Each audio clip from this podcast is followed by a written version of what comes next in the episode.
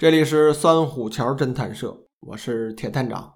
今天啊，和大家聊聊一位来自挪威的侦探小说家 U Nesbo 的作品《知更鸟》。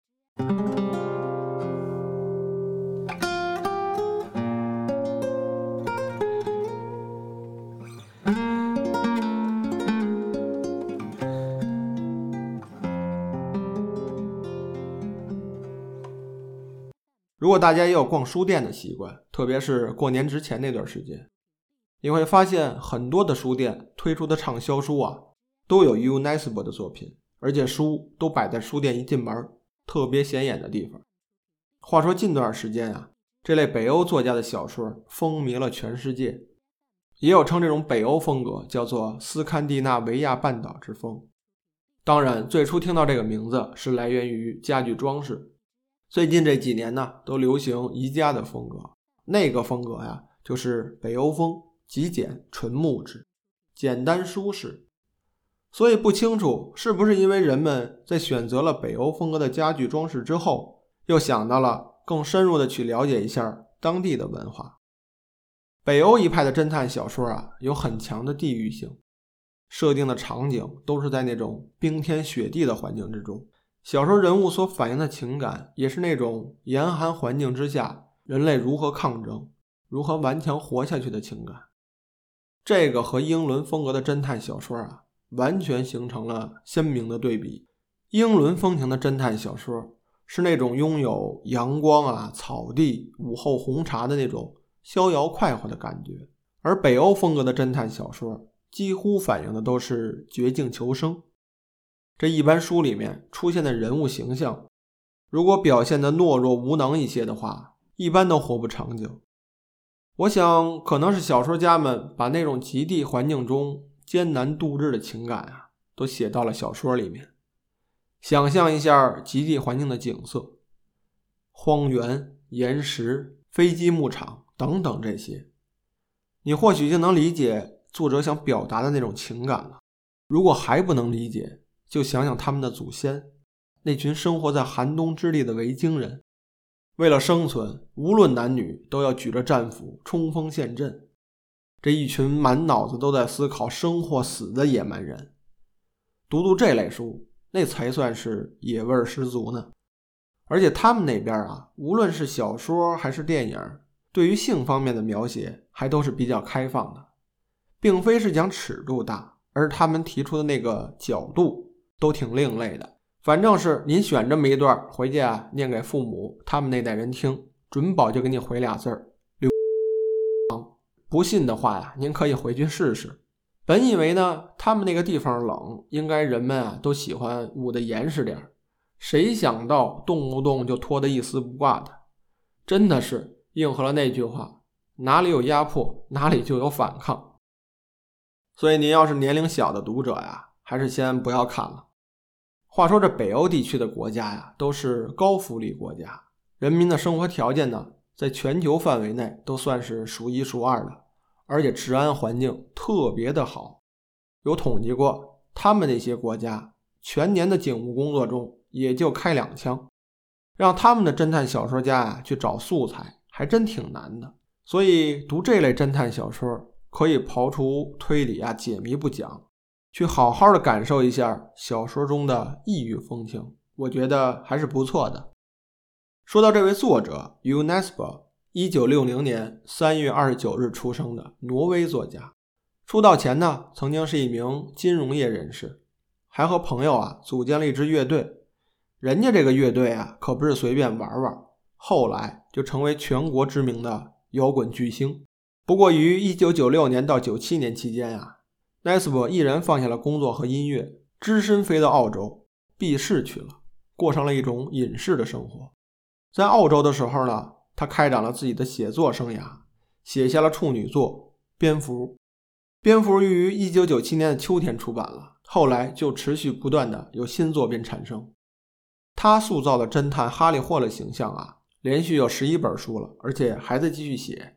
他给书起名啊，都特别的简单，像什么蝙蝠啊、雪人、警察、猎豹。咱们今天讲的这本书呢，叫做《知更鸟》。UNESCO 给书起名的这个风格呀，就有点像这个北欧家具一样，特别的简单，都是单一的单词。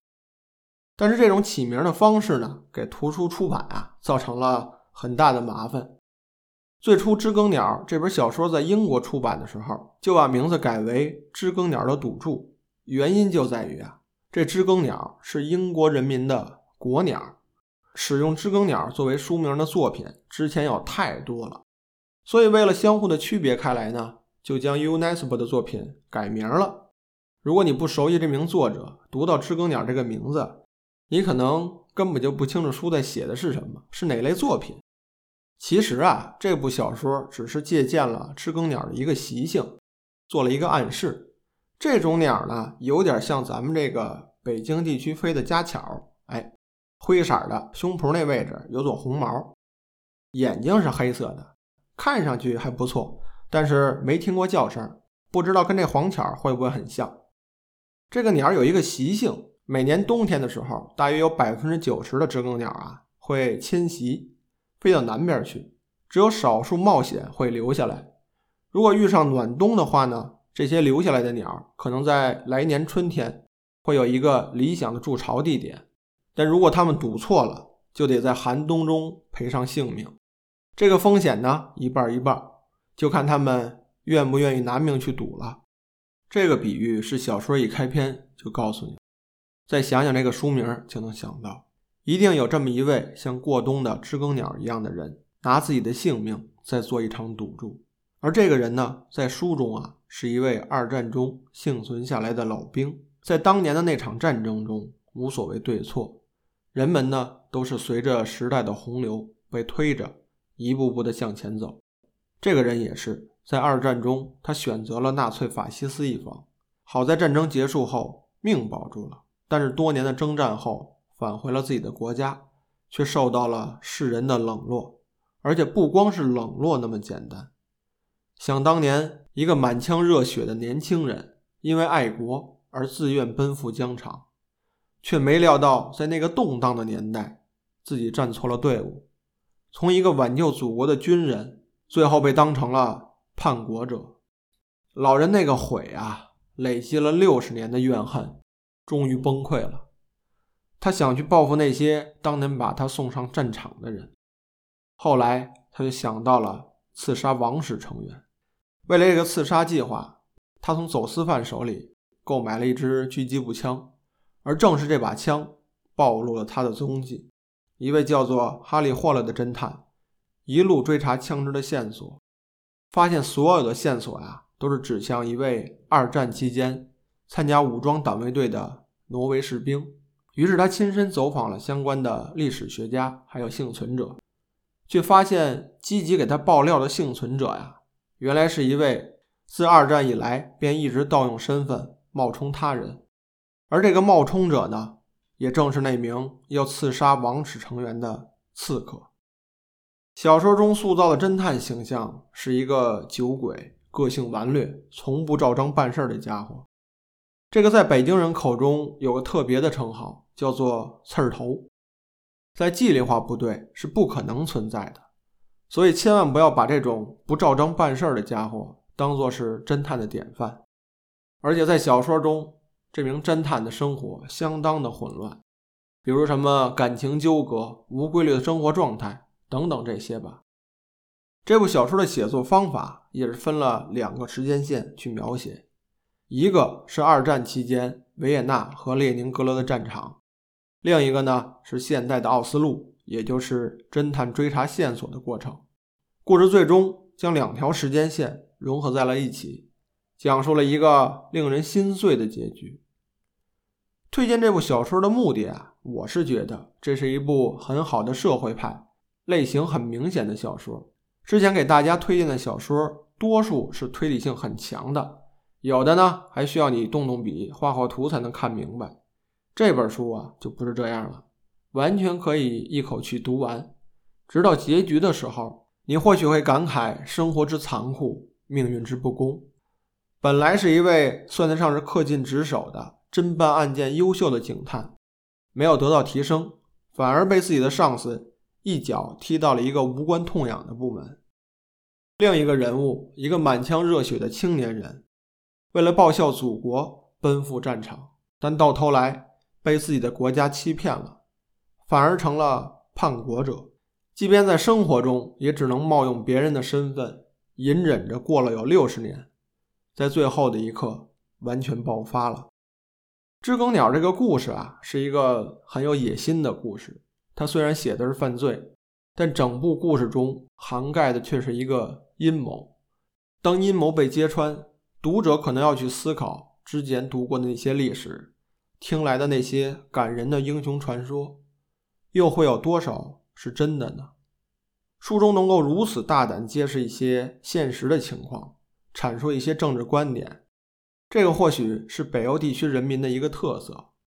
北欧呢，其实主要包括五个国家，也被称作北欧模式，人民的生活水平也是位居于世界前列。特别是他们的医疗、教育乃至退休保险这些呢，几乎都是国家来支付的。呃，像那些国家很少有什么私立的学校和医院，而且他们的贫富差距特别的小，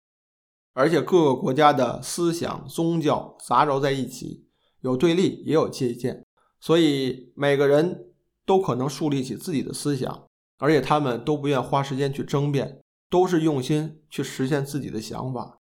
所以导致每一个人都会有自己的政治观点与主张。说到这方面呢，我还想到了另外一部作品，而且流行很广，就是前些年很火的《龙纹身的女孩》，也叫做《千禧年三部曲》。你读过之后啊，同样也是在描写犯罪，但实际上它是在揭露一个男女不平等的社会现象，以及现代社会中正在不断扩张的暗影。有一种强烈的主流文学和历史小说的特质，因此啊，如果您是喜欢阴谋论，想了解那个遥远的冰雪之国到底在发生些什么，不妨去看看这些作品。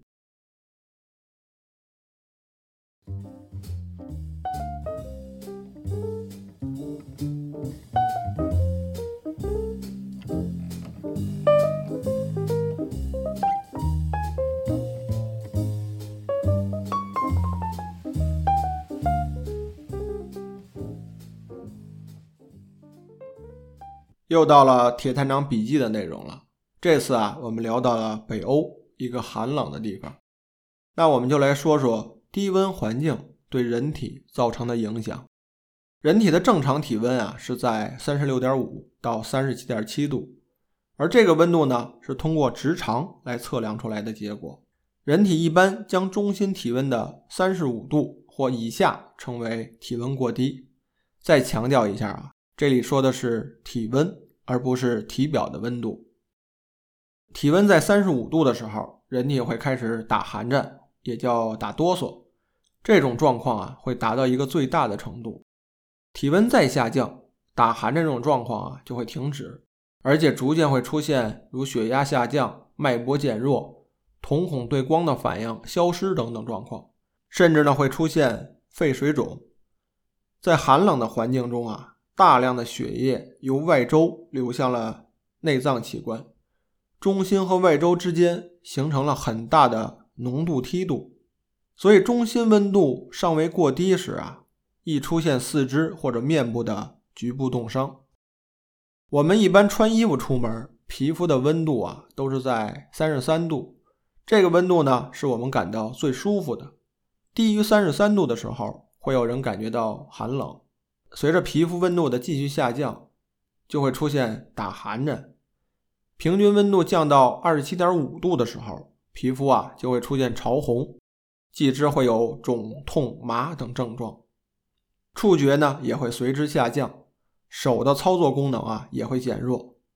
裸手皮肤的温度在二十度的时候，手的操作功能啊可以保持正常，其触觉和感觉也无异常改变。手皮肤的温度降到了十五点五度的时候，操作功能呢就开始受到影响了。下降到十到十二度之间，触觉明显减弱；下降到四到五度的时候，几乎完全丧失了触觉，还有鉴别能力和知觉。人体在极低的温度下，在死亡之前啊，会出现一种古怪的脱衣现象，而死者生前呢脱衣服的原因，是因为太热了。这个冰天雪地的环境，又怎么能感觉到热呢？原来有研究表明啊，在寒冷的时候，人体的末梢血管啊会自动的收缩，确保血液流向主要的器官，这是身体最基本的御寒机制。但长期处于这种状况，负责收拢血管的微小肌肉呢，难免会出现疲乏，最后所有的血管会一次性的打开，大量的血液流到肢体的末端，人们就会感觉到热了。此外呢，在极端的环境中啊，大脑也会产生错觉，很可能发出完全相反的信号，让身体感觉到很热。因此，在户外活动中啊，有雪山遇险的人们。当遗体被发现的时候，他们都是脱去衣服死掉的。